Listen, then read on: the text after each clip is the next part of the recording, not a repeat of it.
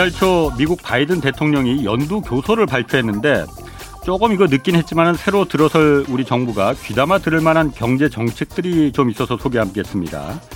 아, 바이든 대통령의 경제 정책의 큰 기조는 낙수 효과는 없다는 선언이었습니다. 그동안 고소득층에 세금을 깎아주면 그 혜택이 저소득층에게까지 골고루 이거 퍼질 것이다 이렇게 생각했는데 결과는 미약한 경제 성장과 낮은 노동 임금, 더 큰 정부 재정 적자, 그리고 최대 수준으로 벌어진 빈부 격차로 나타났다는 겁니다. 바이든 대통령은 인플레 극복을 위해서 노동자들의 임금을 낮춰야 한다는 주장이 있긴 하지만은 자신은 노동자들의 임금을 깎는 대신에 사회적 비용을 낮출 계획이다 이렇게 밝혔습니다. 턱없이 비싼 의료 비용과 육아 비용 그리고 친환경 투자로 에너지 비용을 낮춰서 중산층의 실질 소득을 올리겠다는 겁니다. 재원을 어떻게 마련할 거냐 이 계획에 대해서는 모두가 공정한 자기 몫의 세금을 내면 된다면서 부유층과 상당수 대기업이 지금은 세금을 내지 않고 있다 이렇게 지적했습니다. 성장을 이끄는 혁신도 중요하겠지만은 그보다 정부의 역할을 더 중시하겠다고 했습니다. 혁신은 언제나 또 모두에게 좋은 것처럼 여겨졌지만은 거대 빅테크 기업들과 고소득층의 고소득층의 그 성장에 과실이 집중되면서 불평등이 심해졌다. 앞으로는 기업 활동도 사회 전체를 이롭게 하는 방향으로 선회돼야 한다. 이렇게 강조했습니다. 바이든 연두교사의 핵심을 요약하자면 공정한 세금과 노동의 공정성입니다. 네, 경제와 정의를 다잡는 홍반장, 저는 KBS 기자 홍사원입니다. 이번 주 금요일까지 청취자 여러분을 위한 책 선물 이벤트 진행합니다. 강성민 KBS 라디오 PD 겸 공인회계사가 쓴 100세까지 부자로 연금 부자가 되는 습관을 담은 책 연금 부자 습관을 매일 네 분씩 추첨해서 보내드리는데요. 한 권으로 끝나는 연금의 모든 것, 이 연금 부자 습관, 책 받고 싶은 분은 짧은 문자 50원, 긴 문자 100원이 드는 샵 9730으로 문자 보내주시기 바랍니다. 자, 홍사원의 경제쇼 출발하겠습니다. 유튜브 오늘도 함께 갑시다.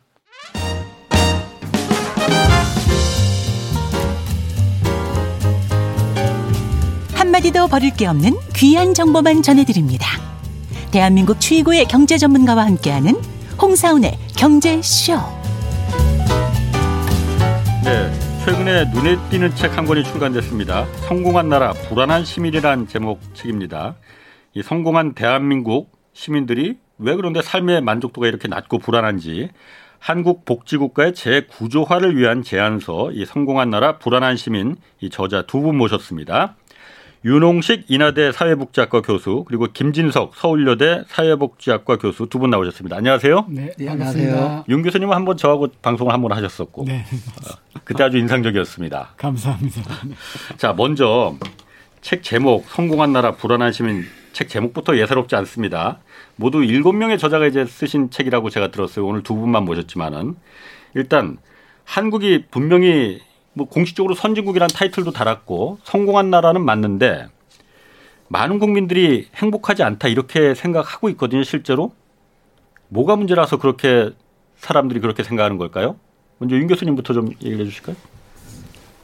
글쎄요, 그 이게 지금 뭐 유엔에서 얼마 전에 이제 행복 지수를 발표를 했는데 거기 예. 보면은 우리가 57등인가 했던 것 같아요. 근데 보면 GDP랑 기대 수명 같은 경우는 4위도 하고 뭐 예. 뭐 20, 26위도 했는데 나머지 지표들 그러니까 예를 들면 내가 어려울 때 도와줄 사람이 있느냐 뭐 이런 것들 예. 그다음에 그다음에 사회적인 신뢰들 그다음에 부패 뭐 이런 거에 대한 전반적인 음. 불신들이 굉장히 팽배해 있더라고요. 예. 근데 제가 생각하기에는 이게 물질적으로 부유하고 건 하여튼 오래 살고 그러는데도 불구하고 불행하다고 느끼는 이유는 뭔가 그 불행이 나를 안전하게 만들지 못하는 것 같다 이런 느낌들을 우리 예. 국민들이 굉장히 많이 갖고 있는 게 아닌가 이런 아. 생각을 들었습니다. 어, 네. 김 교수님 생각에는 무엇이 한국 사람들이 나라는 선진국이 되는데 행복하지 않다고 느끼게 불만이 왜 많을까요? 뭐그 지금 윤 교수께서 말씀하신 지점도 중요한 어, 영향이 있는 부분이라고 생각하고요. 예. 또 다른 하나의 측면은 사실 선진국이라는 지위 어, 그리고 뭐 국가별로 이렇게 줄을 세워서 어떤 등수를 따지는 것은 결국 평균의 문제인 거거든요. 예. 근데 사실 이제 우리나라 안에서의 다양성, 그걸 예. 좋게 얘기하면 다양성이고 그냥 있는 그대로 얘기하자면 불평등성이 워낙 강하고 예. 예. 그러다 보니까 사실상 그 구조 안에서 밑에 있는 사람들이 느끼는 어. 체감하는 삶의 질은 매우 예. 낮은 것이 그대로 유지가 되고 있는 것이 어. 지금 현재의 문제가 아닌가 싶습니다. 그 불평등, 네. 불평등이 사람들을 행복하지 않다라고 느끼게 만든다 이거죠. 네. 그러니까 저는 뭐 한 마디 더 보태면 어. 사실은 불평등이 그렇지만 왜 불평등하냐라고 물어보면 정말 우리 사회가 각자 도생 사회가 된 것 같아요. 음. 그러니까 모두가 내 안전을 내가 열심히 노력해서 다른 사람과 경쟁해서 이겨야만 안전할 수 있는 사회가 되니까 네. 아무리 뭐 부자가 되고 돈을 모아도 그 네. 사람들도 다 불행하다고 생각하는 거죠. 근데 그게 이번에 뭐 지표나 여러 가지 면들로 나오는 게 아닌가 이런 생각이 들었습니다. 그래도 음. 부자들이 돈을 많이 모은 부자들은 상대적으로 좀 행복도가 좀 높을 것 같긴 한데. 이만큼. 이만큼. 자, 그러면은 네.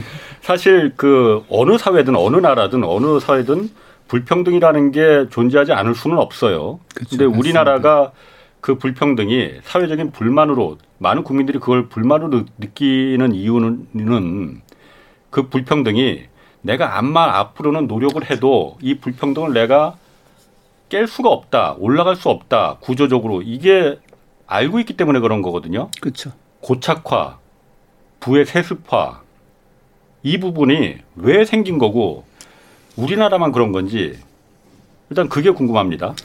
그러니까 구조화된 불평등이라는 문제, 뭐 저희 책에서도 언급을 했습니다만 그러니까 구조화된 불평등이라고 하는 것이 그냥 존재하는 것뿐만 아니라 갈수록 더 심화되고 있고 예. 그 구조화되었다는 것은 아까 기자님께서 말씀하신 것처럼 결국 세습이 되고 그게 개인의 나의 어떤 능력, 나의 노력으로 예. 극복하기 어려운 정도의 구조가 작동하고 예. 있다는 것에서 아. 많은 시민들은 사실상 절망감을 느낄 수밖에 없는 거고 예. 내가 어디서 태어났고 어떤 집에서 예. 어떠한 조건에서 태어났느냐가 그 사람의 일생을 상당 부분 결정하는 이 구조에서 사람들은 불만을 가질 수밖에 없고 그 불만이라고 하는 것이 살아오는 과정에서 극복되기 어렵다는 거를 이렇게 알게 되면서 예. 절망하게 되는 그러한 것이 반복되고 있는 것이 아닌가 싶은 생각인 거죠. 인도가 사실 계급 사회라고 딱 아예 태어날 때부터 음. 정해져 있다고 하지만은 사실 한국 사회가 뭐 좀뭐 뭐 심한 말이라고 하는 분들도 있겠지만 더 심한 계급 사회 아닌가. 말씀하신 대로 어느 동네에서 사느냐, 네. 어느 도에서 사느냐에 따라서 그 계급이 신분이 평생을 그냥 좌지우지한다라고 볼 수 있는 거잖아요. 그렇죠. 어.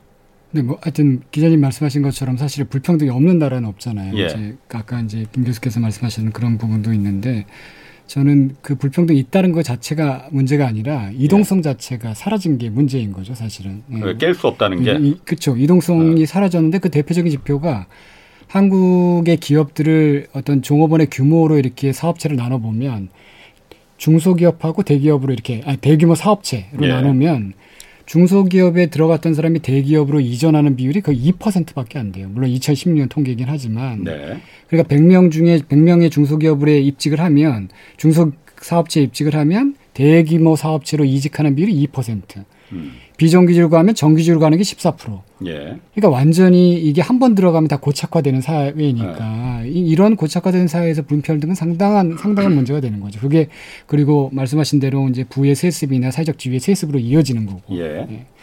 그 제가 조금 전에 이제 윤 교수님 말씀하시기를 아, 중소기업으로 들어가면 그 대기업으로 다시 이직할 수 있는 올라갈 올라간다는 표현이 좀 그렇지만 2%밖에 안 된다.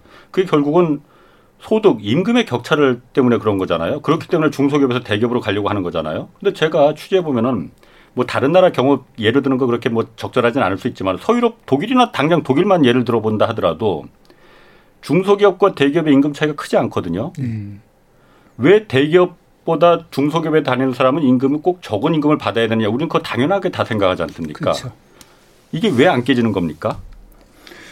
음. 그러니까 그 제가 먼저 말씀을 네. 드리면 네.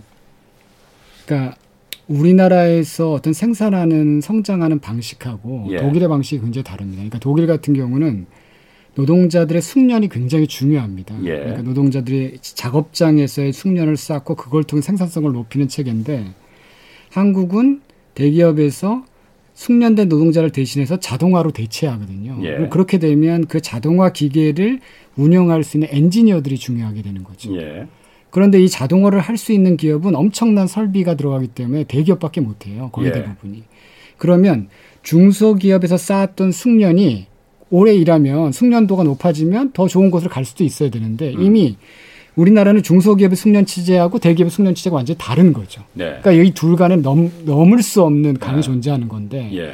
상대적으로 그것이 유럽이나 특히 독일 같은 음. 경우는 중소기업이나 대기업이나 숙련에 기반하기 때문에 예. 그 넘을 수 있는 강이 상대적으로 폭이 좁은 거죠. 아. 그 차이가 결정적으로 왜 한국에서는 중소사업체에서 대규모 사업체로 노동이 이동할 수 없는지를 설명하는 굉장히 중요한 이유라고 생각합니다. 음. 그러면 그 격차를 불평등 격차를 그 이 세습을 막을 수 있는 어 일단 막을 수 있을지 없을지 참 궁금하긴 한데 막으려면 어떻게 해야 됩니까? 김 교수님 글쎄요, 막을 수 있는 방법이라고 하는 것이 제도적으로 만들어진다고 한다면 뭐 중소기업과 대기업 사이에 어, 그, 뭐 임금 격차의 문제를 해소할 수 있는 방안들이 나와야 될 텐데 사실 예. 그거는 그 민간의 영역이라고 생각을 하기 때문에 예. 그거를 적극적으로 뭐 정책적으로 개입하기가 쉽지는 않은 영역인 것 같아요. 예. 근데 이제 지금 말씀하신 것처럼 어, 그 구조적으로 그 숙련이 축적되고 그 축적된 숙련이 소득으로 이어질 수 있는 혹은 이직으로 이루어질 수 있는 그 근거 자체가 없어진 이 지금 상황은 예. 사실은 그러니까 로봇으로 대체하는 거에 대한 그리고 로봇으로 대체하는 과정에서 예를 들면 일자리가 줄어드는 문제에 대한 예. 그 대응들은 사실 노동 정책을 통해서도 어느 정도 개입할 수 있는 여지가 있기 때문에 예. 그 정도의 개입이 어, 가능하지 않을까라고 어. 생각을 하는 거죠. 어. 임 교수님이 생각하시는 예. 그그 선생님 말씀하신 김 교수님 말씀하게 이어서 말씀을 예. 드리면 두 가지 길이 있는 것 같아요. 예. 하나는 현재 그런 구조적 문제를 놔두고 음. 예를 들면 성장 방식이 그렇고 대기업 중심이 그렇다면 그거 놔두고 거기서 발생하는 격차들을 뭐 예를 들면 사회복지나 아니면 복지급여나 이런 걸로 메워주거나 예. 뭐 이런 역할을 하는 거죠. 아니면 노동시장 정책도 그 일부가 될 수 있을 것 같아요. 근데 그거는 사실은 근본적으로 바꾸기는 어렵죠. 하지만 예. 현실적으로는 가능성은 있는데 음. 가장 근본적으로 만약 한다면 산업 구조 자체를 바꿔야 되는 거죠. 음, 예. 그러니까 대기업 중심이 아니라 대기업하고 중소기업이 함께 성장할 수 있는 체제, 예. 중소기업에서 쌓은 숙련이 대기업에서도 통할 수 있는 체제, 예. 뭐 이런 것들이 만들어져야 되는데 사실 그렇게 되려면 우리가 지난 특히 90년대 이후 거쳐왔던 30년 가까이 진행해왔던 한국의 성장 방식을 바꿔야 되기 때문에 대기업 위주의 그렇죠. 그게 이제 쉽지 않은 거죠. 말로는 이제 대선 주자들도 그렇죠. 그렇고 모두 다 그렇게 얘기하지만 예. 한번 고착화된 그런 성장 체제는 지금 계속 강화되고 있거든요. 예. 사실 문재인 대통령께서도 예를 들면 취임 전에는 재벌 개혁해야 된다 이렇게 얘기하셨는데 예. 사실 취임하고 나서는 그러니까 뚜렷한 성과들을 내기가 어려웠죠. 근데 그게 개인의 문제나 정치인의 문제기보다는 우리 구조가 이미 그렇게 고착화돼 있고, 그러니까 한 정치나 한 정당이나 집권 세력의 힘으로는 바꾸기 없는 예. 어, 바꾸기 굉장히 어려운 구조가 만들어진 거죠. 음. 그러니까 두 가지 측면을 좀 같이 봐야 될 것 같은데 이제 그 중에 하나가 산업구조적인 측면에서의 전환 예. 이게 이제 필요하다는 점에 대해서는 어, 전적으로 동의를 하는 바이고. 예. 그 다음에 또 하나의 측면이 이제 우리 책에서도 얘기를 했지만 그래서 이게 사회정책, 그러니까 전통적인 복지 정책이라고 하는 어, 그 하나의 방향으로만 접근해 가지고는 이 문제를 어, 해결하기가 굉장히 어려운 거예요. 그래서 이제 뭐 복지뿐만 아니라 어, 경제, 그 다음에 산업 구조, 고용 정책 이런 것들이 통합적으로 어, 조망하고 그걸 갖다가 조율하기 위한 노력들이 적극적으로 나오지 않으면 예. 사실 뭐 복지 정책 하나를 가지고 어그 그 인근 사다리에서 밑에 있는 사람들에 대해서 어느 정도 예. 지원을 해준다. 그건 뭐 일시적으로 지원은 그렇죠. 가능하지만 예. 그 구조 자체를 바꾸기에는 예. 어려움이 있는 거죠. 음. 아까 제가 왜 중소기업은 다니는 사람은 대기업에 다니는 노동자보다도 더 적은 임금을 받는 게 당연하게 우리는 생각하느냐 그 부분에 대해서 제가 예전에 한번 그, 저, 그, 그, 그 비교를 해서 한번 취재를 해보니까 아까 제가 독일을 예를 들었지 않습니까? 독일이 중소기업 다니는 노동자들에 대해서 대기업 다니는 노동자만큼이나 충분한 임금을 중소기업은 독일은 왜 히든 챔피언이라고 해서 강한 네. 중소기업들이 음, 많잖아요. 네. 그 이유는 딱 한 가지예요. 그만큼 중소기업들이 돈을 많이 버니까 그런 거거든요. 음. 어떻게 그러면 한국은 돈을 많이 중소기업들은 돈을 많이 벌 수가 없는데 독일은 왜 벌까? 독일의 중소기업들이 그럼 그 또 사장님들이 더 착해서 그런 건가? 아니면 그 어떤 경쟁력이 더 있어서 그런 건가? 한국의 사실 중소기업들도 중, 기술력 좋죠. 그렇지만 한국은 철저하게 대기업과 상하 관계가 뚜렷 네. 주종 관계라고 거의 하지 않습니까?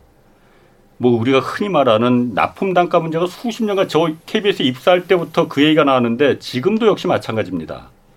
지금도 마찬가지예요. 그거는 민간에 그냥 맡겨둬서는 절대로 해결될 수가 없습니다. 제가 대기업 사장 회장님이라 하더라도 내가 수많은 그 나한테 협력업체들이 있는 그 골라서 가장 싼 너 이거 저기서는 2천 원에 한다는데 내가 1,500원만 줄 테니까 이거 해 하면은 그런 기업들을 내가 중소기업과 하청 관계를 맺지 민간에 맡겨두면은 정글이 될 수밖에 없잖아요. 독일은 그걸 국가가 나서더라고요. 중재를 하더라고요.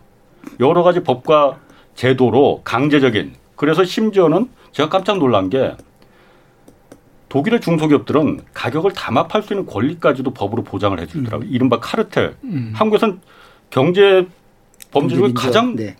범죄잖아요. 독일은 그런 걸 법으로 허용을 해줘요. 국가가.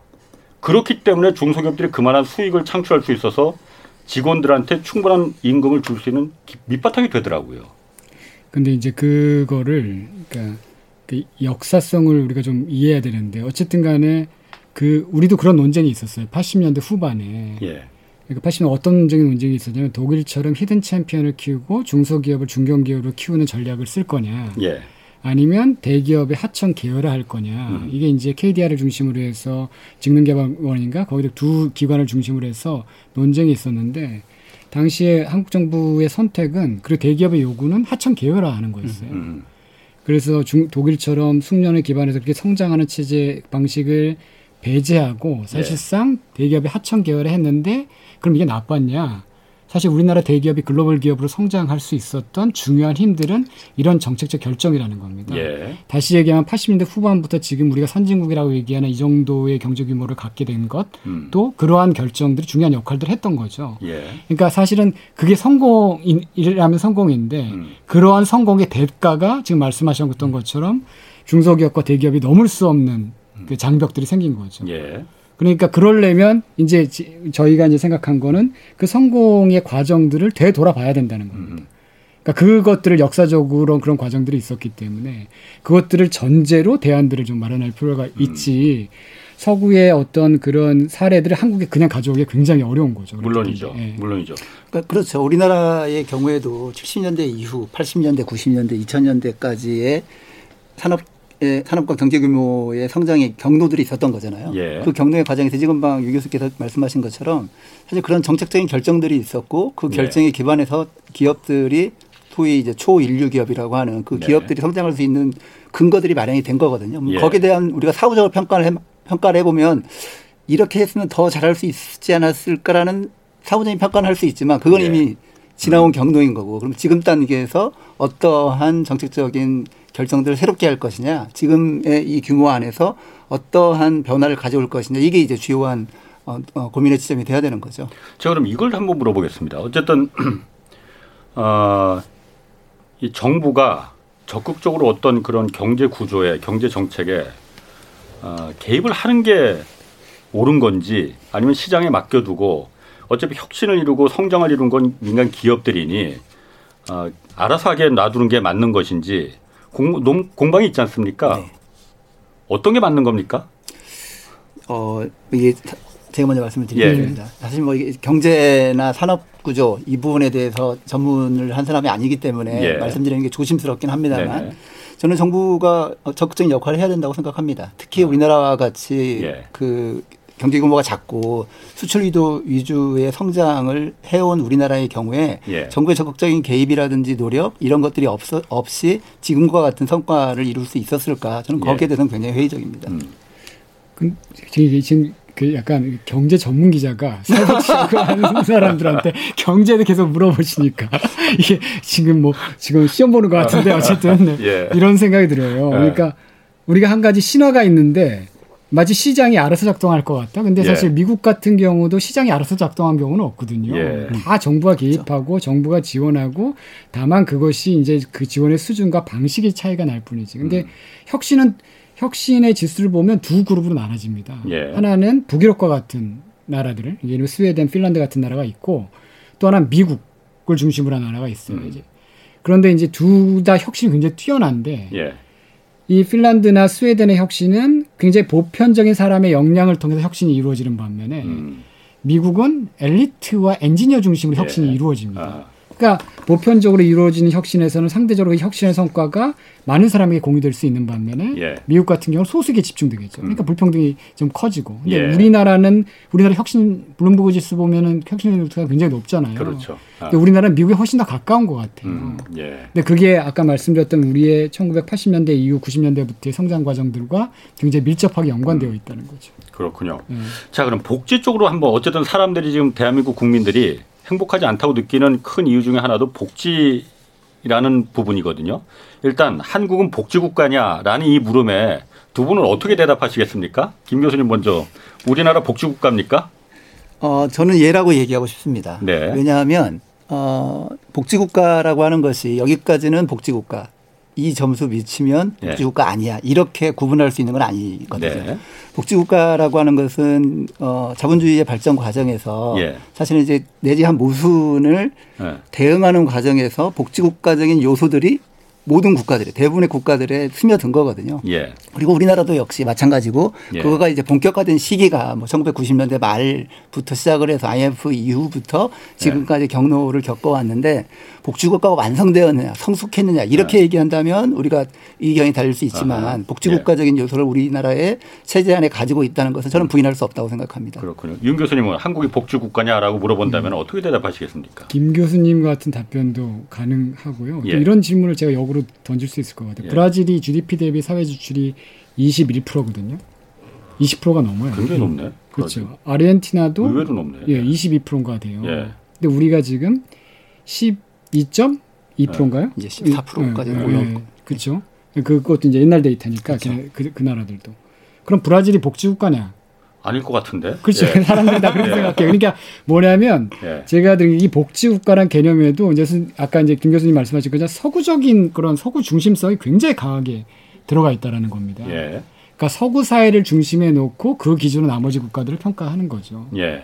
그렇게 보면 사실은 복지국가인가 복지국가 아닌가라는 논의 자체보다도 그 사회가 얼마나 국내 삶에 대해서 음. 집단적으로 사회적으로 책임을 지고 있느냐 예. 우리가 그런 사회인가 이렇게 아. 물어보는 게 맞는 거 아닌가? 그렇게 물어본다면 어떻게 대답하시겠습니까? 그렇게 하면 굉장히 실망스러운 부분은 많지만 예.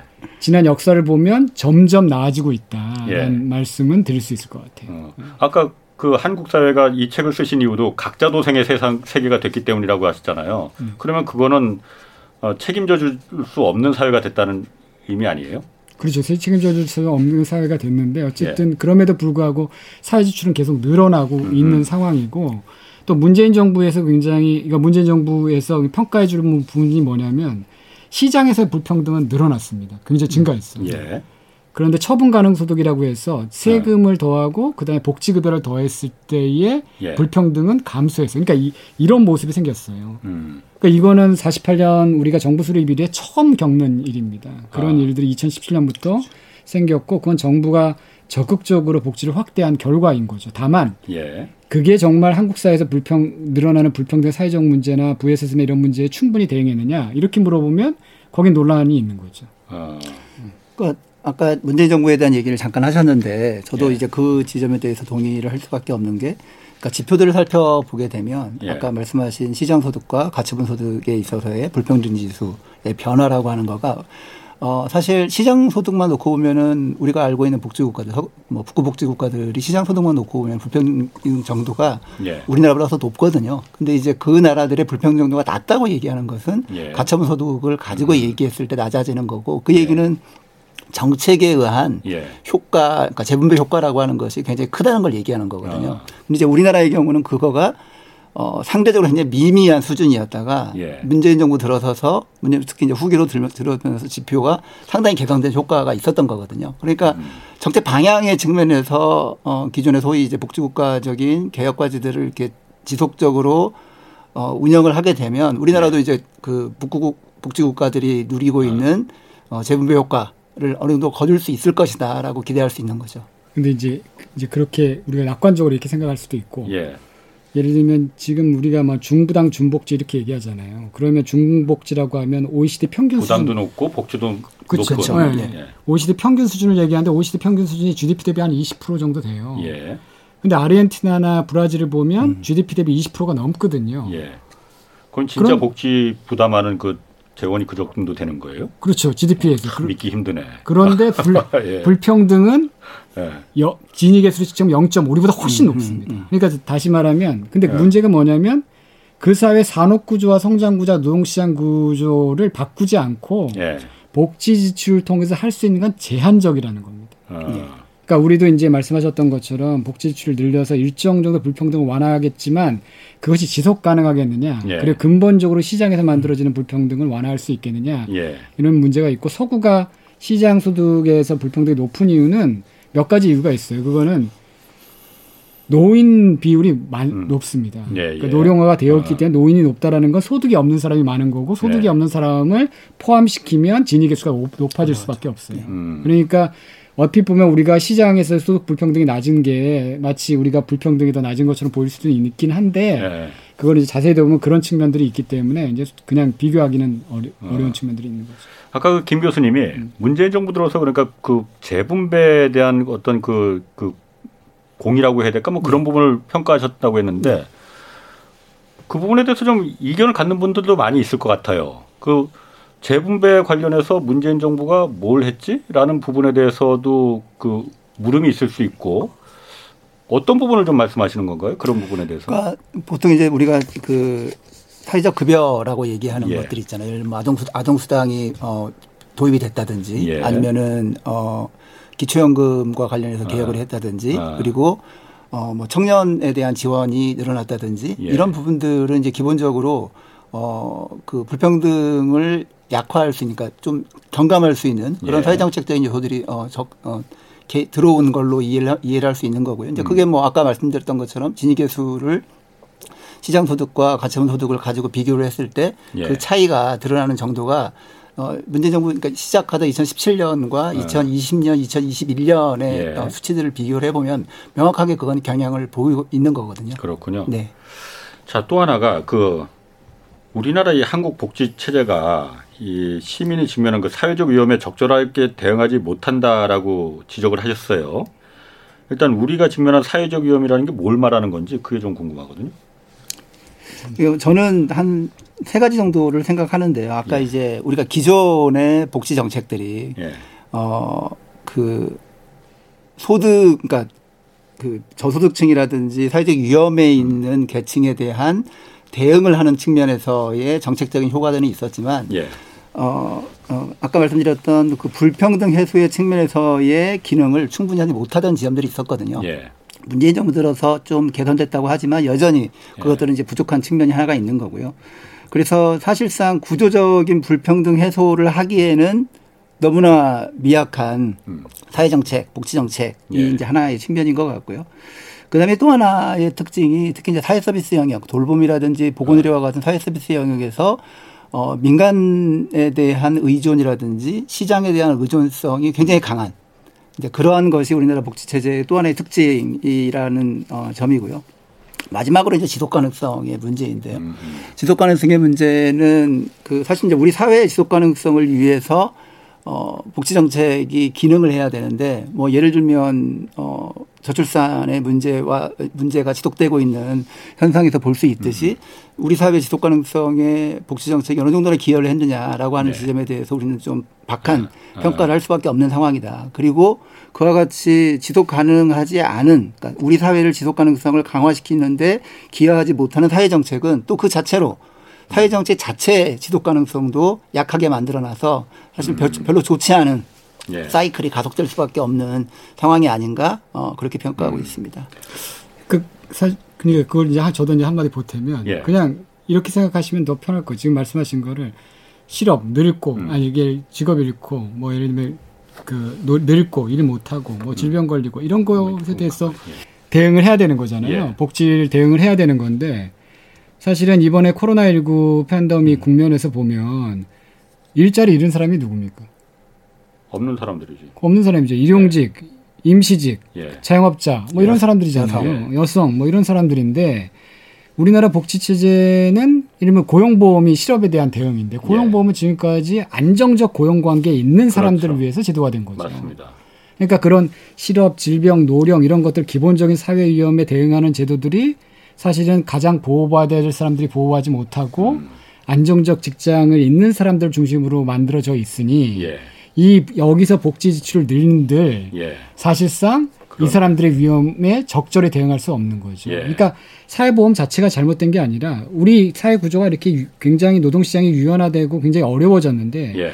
그런 복지 제도도 거기에 맞춰서 유연하게 변해야 되는데 예. 여전히 복지제도는 과거의 유산을 간직하고 있는 거죠. 그러니까 그런 면들이 한국에서는 가장 중요하고 좀 우리가 좀 좀 좀 넘어야 될 산 같다는 생각이 듭니다. 그게 왜 산이라는 걸 다들 인식하고 있는데 네. 여태까지 정부 내 똑똑한 사람들도 많은데 네. 왜 그게 고쳐지지가 않았을까요? 왜 그랬을까요? 어. 네. 정말 궁금합니다. 네. 아 그래서 지금 고치려고 하고 있죠. 네. 그래서 이제 그렇죠. 네, 그러니까 한 가지, 그러니까 지금 이제 윤 교수께서 말씀하신 그 지점에 대해서 동의를 하는데 예. 이게 이제 이 얘기가 혹시 자칫 잘못 이제 전달이 되면 음. 지금까지 우리의 사회 정책, 복수 정책은 망했다. 예. 이런 평가를 이제 내릴 수도 있는 거잖아요. 저는 예. 그렇지는 않다고 생각합니다. 아. 여전히 어, 성과가 있고 그 성과가 있었, 기 때문에 그나마 지금 현재의 상황이 저는 유지되고 있다고 생각하는 거고요. 예. 하지만 많은 과제를 남겨놓고 있는 건 틀림없죠. 예. 그리고 그 과제들에 대해서 일정한 인식이 있는 거고 저희 책도 이제 그러한 과제들을 예. 갖다가 나열하고 우리가 생각하는 해결책에 대해서 기술을 했다고 보시면 될 것 같습니다. 아, 그래도 그게 제 궁금한 점에 대한 답이 되지는 않을, 않는 것 같은데. 그렇죠. 예. 왜냐하면 그러면 이제 자영업자들 분들을 생각하면 그다음에 임시직 일용직을 어. 생각하면 우리가 쉽게 얘기하면 누군가 그분들의 이해를 대변해 줘야 되잖아요. 예, 예. 대변해 줘야 되는데 근데 사실은 우리 정당 구조나 정치 구조에서 네. 없는 사람 대변해 주는 예를 들면 비정규직 음. 대변해 주는 이런 정치 구조가 있느냐 이렇게 말은 물어보면 항상 하는데 말은 하는데 실질적으로 없죠. 예. 그러니까 당연히 사실 이해를 대변하는 정치 구조에서 대변 받는 사람들의 이해를 대변할 수밖에 없고 지금은 예. 그것이 정규직 상대로 기득권을 가진 세력 음. 그게 이제 양당 구조라고 이제 우리가 얘기하는 부분인데 예. 이런 정치 구조들이 아마 그런 문제를 알고 있으면서도 개혁하지 못하는 중요한 이유였는데 어쨌든 시도가 됐어요. 음. 고용보험을 예를 들면 고용 고용 관계 즉 안정적 고용에 있는 사람을 중심으로 했다가 지금 이 정부 들어서 그걸 소득 기반으로 바꾸겠다. 예. 그래서 뭐 예를 들면 비정규직이든 자영업자든 음. 임시직이든 관계없이 소득이 있는 모든 사람들을 사회보험 체계 내로 들, 뭐 예. 포, 포괄시키다 음. 이런 시도를 지금 하고 있습니다. 근데 음. 아마 쉽지는 않을 거예요. 이거는 완전히 복지국가의 예. 패러다임 자체를 바꾸는 거기 때문에 예. 하지만 그 출발이 시작됐다 이렇게 음. 얘기할 수 있을 것 같아요. 그렇군요. 노동 임금 정책도 어쨌든 이제 새 정부가 곧 들어섭니다. 많이 바뀔 거예요. 어, 일단 그 가장 노동 임금 부분 관련해서 좀 시급한 문제. 아까도 우리가 뭐 임금 격차도 얘기했고 뭐 정규직 비정규직 얘기 많이 했습니다. 가장 좀 시급하게 바뀌어야 되는 거 뭔지 중점적으로 둬야 될거 뭔지 그것부터 좀 얘기를 해 주시죠. 뭐 저부터 말씀을 드리면 노동 정책과 관련해서는 노동계 안에서도 어 지난 문재인 정부 때부터 지속적으로 문제가 됐던 거가 예. 노동 시장 안에서의 격차 해소거든요. 예. 그 중에서 이제 핵심은 아. 결국 5인 미만 사업장에 대한 차별의 철폐, 뭐 근로기준법의 어, 적용부터 시작을 해서 그다음에 특히 문제가 되었던 어, 중대재 처벌법 같은 경우도 예. 사실 이제 5인 미만 사업장에는 전혀 적용이 안 되고 있는 것이 지금 현재 상황이기 때문에 예. 지금 노동 문제와 관련해서는 그런 5인 미만 사업장과 같이 어 사각지대 음. 노동시장 안에서 그리고 노용 어, 고용구조 안에서의 사각지대에 대한 해소가 가장 관건적인 요소가 되지 않을까 생각하고 있습니다. 음. 그 임금 정책도 어쨌든 그 새 정부 들어서면서 이제 어쨌든 윤석열 그 당선자가 지금 후보 시절에도 이제 계속 공약으로 얘기했던 것도 최저임금 문제도 당장 많이 네. 변화가 있을 것 같아요. 당장 다음 달 이제 다음 달 언제입니까? 그 15일부터인가 5일부터인가 이제 최저임금 위원회 네, 열리잖아요. 열리죠. 네. 지금 법정 최저임금이 한 191만 원 정도 돼요. 월급으로 따지면은 네. 이거를 그런데 어쨌든 150만 원 받고도 일하겠다는 사람이 있으면은 이 사람들은 그럼 일하지 못하게 해야 되는 거냐? 또 음. 사장님들 같은 경우에 191만 원 이 법정 최고임금 줄 수 없는 자영업자들은 그럼 장사를 접어야 되는 거냐? 어, 이거 어떻게 생각하십니까? 그러니까 지금 문재인 정부에서 이제 초기에 최저임금 많이 높였잖아요. 예. 근데 사실은 평균을 내보면 박근혜 정부랑 거의 똑같습니다. 어, 뭐 그렇습니다. 네. 그래서 반발, 반발만 많이 샀어. 그렇죠. 반발만 네. 초기에 많이 샀죠. 네. 근데 우리가 이제 얼마 전에 미 일본의 잡지에 미국에 있는 학자가 글을 투고했는데 이런 글이었어요. 일본은 한국을 배워야 된다. 네. 그게 뭐였냐면 왜 한국이 일본보다 생산성이 높아졌느냐. 예. 그리고 왜 더 잘 나가느냐. 아. 쉽게 얘기하면 이런 건데 그건 한국이 임금이 높기 때문이고 예. 임금이 높으니까 그게 구매력이 높아지는 거고, 예를 들면 소비를 확대하는 거고, 그래서 경제가 잘 나가는 거다. 이런 예. 얘기를 했는데 거기에 중요한 역할을 한 게 최저임금이다. 예. 이런 얘기를 합니다. 그래서 예. 저는 우리 기업들도 마찬가지고 우리 정부 이제 앞으로 윤석열 정부에서도 최저임금을 비용이라고 생각하지 말고 예. 기본적으로 우리 사회에서 구매력을 유지할 수 있는 예. 수단 예. 아니면 장치 이렇게 생각해 주면 좋을 것 같고 일단 최저임금이 높아지면 또 어떤 효과가 있냐면 경쟁력이 없는 기업이 탈락하게 돼요. 한계 기업 한계 기업들이요. 예. 탈락하게 되는 거 거기 그 탈락하는 기업들 거기서 예. 일하지 못하는 분들을 우리가 좋은 일자리를 보낼 수 있는 어떤 적극적 노동시장 정책이나 예. 산업 정책이 결합한다면 최저임금을 적정한 수준에서 유지하는 거는 전체 기업이나 음. 들에게 우리 경제 전체에게 나쁘지 않다. 그래서 좀 이거를 비용의 차원의 문제가 아니라 저희가 이제 책을 쓴 것처럼 하나의 문제를 하나의 사건으로 보지 말고 예. 좀 총체적인 관점에서 종합해서 그것이 가지고 있는 여러 가지 장단점들을 평가하고 무엇이 정말 우리 기업에게 좋은 건지를 네. 좀 판단했으면 좋겠다. 지금 자본주의 역사를 보면 비용을 낮춰서 성공한 그런 기업은 없습니다. 비용은 비용이 늘어나면 그 비용을 비용을 비용이 늘어나는 것에 대해서 이윤을 확보해서 기업들이 혁신을 하게 되잖아요. 예. 그게 혁신의 음. 힘인데 최저임금도 그런 정 차원으로 좀 음. 생각해 볼 필요가 있다 이런 생각이 듭니다. 그러니까 경제와 복지와 산업이 총체적으로 고려된 예. 어, 사회정책적인 접근이 필요하다라고 하는 우리의 주, 우리 책의 주장이 예. 바로 이제 이런 지점인 거거든요. 기본적으로 뭐 노동이면 기존에는 노동이면 노동, 예. 그다음에 산업이면 산업, 복지면 예. 복지, 경제면 경제가 마치 따로따로 움직이는 것처럼 그리고 개별적인 정책들이고 마치, 마치 복지가 경제를 대체할 수 있는 것처럼 그러니까 예. 서로 간에 상호 교환적인 가치를 가지고 있는 것처럼 생각을 했지만 그렇지 않다는 거죠. 예. 각자가 그 사회정책 전체 안에서의 구성 요소이고 예. 어느 하나가 빠지면 사실상 작동하지 않는 구조가 돼버리는 거거든요. 예. 그러니까 그런 접근이 필요하다, 정치적인 접근이 필요하다는 걸 다시 한번 강조하고 싶습니다. 음. 예전 제가 그 읽은 책 중에서 포드 자동차가 T 모델을 처음에 어, 1900년도에 네, 그 네. 출시했을 때 그게 워낙 차값이 비싸니까 음, 음. 포드 자동차 그 직원들도 이 차를 비싸니까 못 사니까 헨리 포드가 직원들 월급을 주급을 평균 그때 뭐 GM이나 다른 네. 경쟁사 자동차들이 한 2달러였는데 이걸 5달러로 확 올려버렸다는 거예요. 음. 그래서 포드가 드디어 미쳤다라고 헨리 포드가 미쳤다라고 막 그때 그 뉴욕 타임즈에도 나오고 그랬대는데 결국은 그러다 보니까 포드 노동자들의 주머니가, 주머니가 두둑해지니까 두둑해지고. 포드 자동차를 자기가 만든 차를 살 수가 있게 되더라. 네. 그래서 결국은 그때부터 자동차 시장이 불티나게 막 그 번성됐다. 그래서 그때 이제 헨리 포드가 자동차 왕이 된게 음. 뭐 헨리 포드가 그렇게 뭐 도덕적인 기업가나 이런 거하고 거리가 멀었다고 해요. 그냥 돈을 벌기 위해서 그렇죠. 직원들 월급을 높여준 건데 그게 결국은 선순환 구조를 말 그대로 음. 돌렸다는 건데 자 그럼 이렇게도 한번 물어보겠습니다. 아까 그 지금 어쨌든 윤석열 당선자가 이제 후보 시절에도 공약 저희 그 말했던 게 지금 법정책은 최저임금 191만 원 말고 나 150만 일자리 별로 없으니 나는 뭐 저 나이도 많고 뭐 배운 기술도 없으니 난 150만 원만 줘도 나 나 할 수 있으니 나 그런 자리에 좀 나 취직하겠다 일하겠다 그런 사람들 써야 되는 거 아니냐라는 부분 뭐 일리 있거든요. 어떻 어떻습니까 그런 부분은? 그럼 그럼 어쨌든 이게 법정이라는 그 법적인 제도가 이제 깨져버리는 거긴 하지만은 그런 노동자들도 써줘야 되는 거 아니냐? 그거는 노동자도 이익이고 사장님도 이익 아니냐라는 부분에 대해서는 어떤 의견이십니까? 그러니까 그게 국가마다 좀 다른 것 같아요. 예를 들면 노동조합, 그러니까 스웨덴 같은 경우는 최저임금이 없거든요. 예. 어, 최저임금이 없는 이유는 노동자들의 조직률이 굉장히 높고 예. 노동 노동조합이 노동자들의 어떤 노동 조건을 지킬 수 있는 나라죠. 근데 예.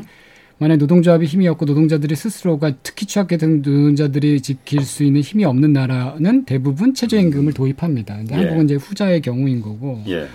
만약 그런 식으로 우리가 우리 사회가 최저임금을 풀어버린다면 사실은 임금은 전반적으로 낮아지게 될 거예요.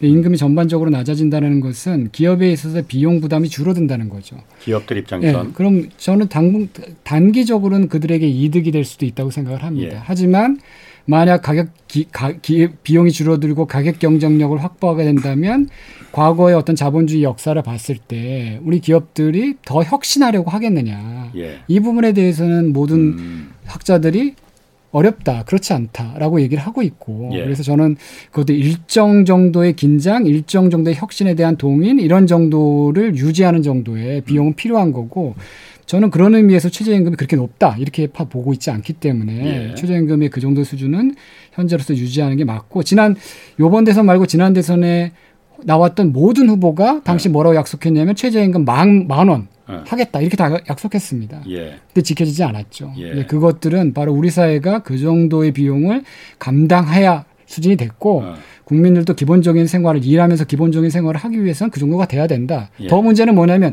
내가 일주일에 40시간 이상 열심히 일했는데 기본적인 생활을 할 수 있는 돈을 벌지 못한다면 그건 심각한 문제 아닙니까? 음. 열심히 일하는 사람들은 기본적으로 자기가 안정적으로 살 수 있는 임금을 확보해야 되는 거 아닌가요? 그렇죠. 근데 최저임금보다 더 낮춘다. 그럼 네. 과연 그게 가능하겠느냐? 저는 굉장히 회의적입니다. 그게 뭐 논리로서는 아까 말씀하신 그 아니 150만 원만 받고 일을 하겠다는데 왜 그걸 못하게 하느냐라고 얘기하는 거가 논리적으로는 뭐 그렇게 얘기할 수 있지만 예. 실상으로 그런 사람들이 어떤 사람들일지 사실은 네. 가장 취약계층인 거거든요. 예. 그리고 그 사람들이 그 금액 그 돈으로 생활을 누릴 수 있느냐라고 하는 것들도 고려가 돼야 되는 거죠. 음. 그리고 만약에 뭐 그 정말 나그 191만 원 필요 없고 예. 정말 150만 원이 필요하다라고 한다면 사실 시급이 유지하면서 노동 시간을 줄이시면 되는 거거든요. 어. 또 하나가 최저임금 관련해서 하나만 좀 더좀 네. 좀 해볼게요.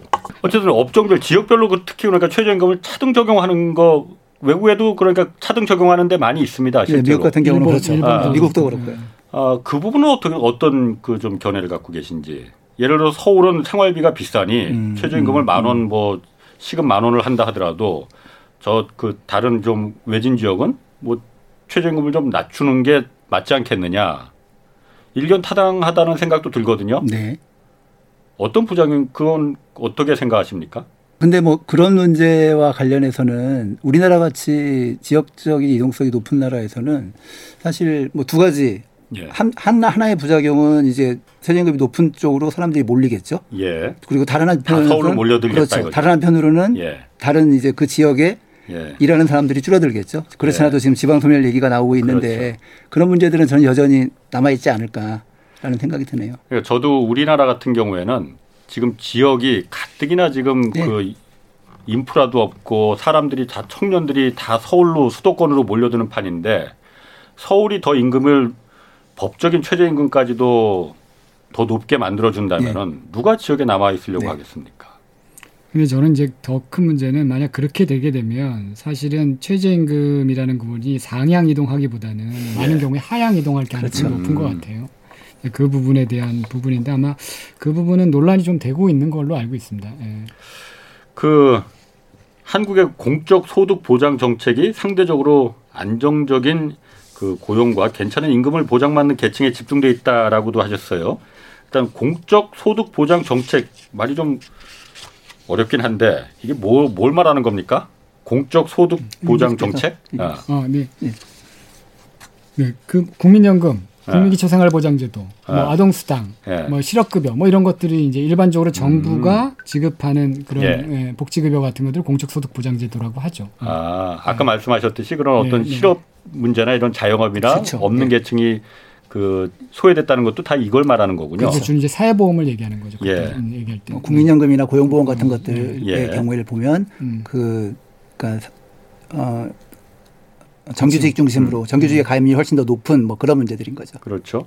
그럼 이걸 일반적으로 모든 노동자들, 모든 국민들한테 다 적용을 시키는 거는 현실적으로 이게 가능합니까? 아까 어려움이 있다고 말씀을 하셨지만은 그러니까 전환을 하면 됩니다. 그러니까 지금 근데 그게 그, 그 실험을 하, 한 나라가 아직 없습니다. 그러니까 지금 네. 일부 프랑스나 일부 국가에서 소득 기반에서 사회보험을 고용보험을 전환한 경우가 있어요. 실업보험을 실업보험을 전환 이제 이제 이제 유럽에서도 이제 시작하고 있는 단계죠. 왜냐하면 예. 노동시장이 워낙 디지털 기술 변화나 산업 소위 말하는 4차 산업혁명이라는 아. 것 때문에 유동화되니까 예. 여기에 맞춰서 이제 고용 관계 아니라 소득 기반에서 소득 기반에서 사회보장 체계를 다시 만들자 이런 시도가 되고 있고 우리도 이제 그런 상황이 있는 거죠. 아. 어. 음. 그래서 이제 그런 상황에서 이제 새롭게 만들어가야 될 길이라고 보시면 될 것 같아요. 예. 네. 근데 뭐 지금 현재의 제도 하에서도 여전히 이제 가입률을 높이는 방법들은 정책적으로는 어, 나와 있는 방안들이 있는 거죠. 예를 들면 뭐 자영업자들이라든지 저소득 노동자들에 대해서는 어 그 보험 보험료 같은 걸 갖다가 지원해 주는 방식을 예. 어 그 채택을 하면 사실은 가입률을 훨씬 더 높일 수 있는 여지는 예. 충분히 있는 방안이고 이제 말씀하신 것처럼 이제 우리가 가야 될 길은 어 소득 중심으로 가야 되는데 그러려면 이제 소득 파악이 정말 실시간으로 이루어져야 되는 예. 그런 어 그 전제 조건들이 어 예. 있는 거죠.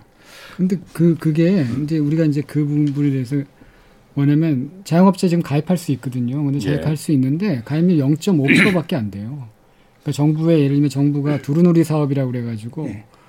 비정규직이나 이런 분들 불안정 고용 상태에 있는 사람들 고용보험이나 이런 거 국민연금에 가입하는 지원했는데 큰 예. 성과가 나타나고 있잖아요. 굉장히 미미한 성과들이 있고 그래서 기본적으로 고용 기반 한 것에 고용에 기반해서 사회보장제도를 만들어 나갈 때 한계는 예. 물론 말씀하시는 것처럼 우리가 개선될 수는 있는데 음. 문제를 해결하기는 어렵다는 거죠. 음.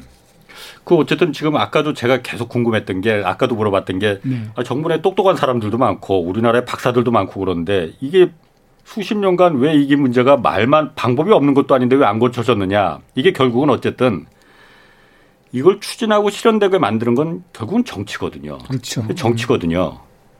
이 점에서 한국 정치는 어, 물론 복지 이, 이 관점에서 봤을 때 어, 한국 정치는 잘하고 있다고 보십니까? 어떻습니까? 두 분? 네, 이제 정치 평론가가 돼서 제가 제가 뭐 그렇게 오해 지금 네. 많은 분들이 이제 제가 생각하기에는 복지에 대한 선입관이 있는 것 같아요. 예. 복지는 세금 걷어서 이렇게 나눠주는 거다 이렇게 생각하시는 분들이 많은데 사실은 복지라는 게 뭐냐면 그 사회의 부를 어떻게 분배할 것인가의 문제잖아요. 예. 우리가 가장 정치적으로 치열한 부분이고 아. 그걸 어떻게 분배할 것인가의 문제는 음. 어떻게 세금을 거둘까의 문제인 거죠. 예. 그러니까 사실은 아. 모든 어떤 이해 집단들이 다 정말 각축장을 벌이고 있는 장이기 때문에 예.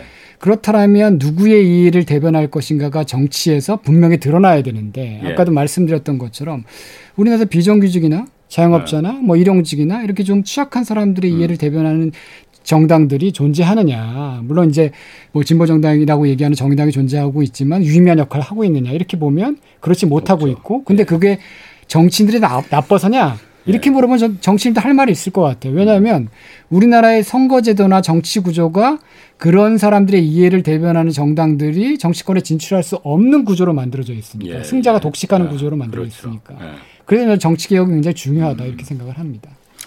정치 개혁의 의제는 지금 잘 말씀을 해주셔서 뭐 그 부분은 더 어, 얘기하지 않아도 될 것 같은데 이제 복지 정치라고 하는 것이 네. 제대로 작동하기 위해서 어떤 조건들이 좀 필요하냐 네. 이 얘기를 좀 해본다면 당연히 복지 정치를 그그 정당의 주요한 어젠다로 세팅을 한 그런 정당이 출연하는 게 필요하죠. 근데 사실상 어 뭐 지금 현재 지금 현재 여당인 더불어민주당도 그렇고 정의당도 그렇고 복지국가라고 하는 것이 정강 정책이 전부 다 박혀 있거든요.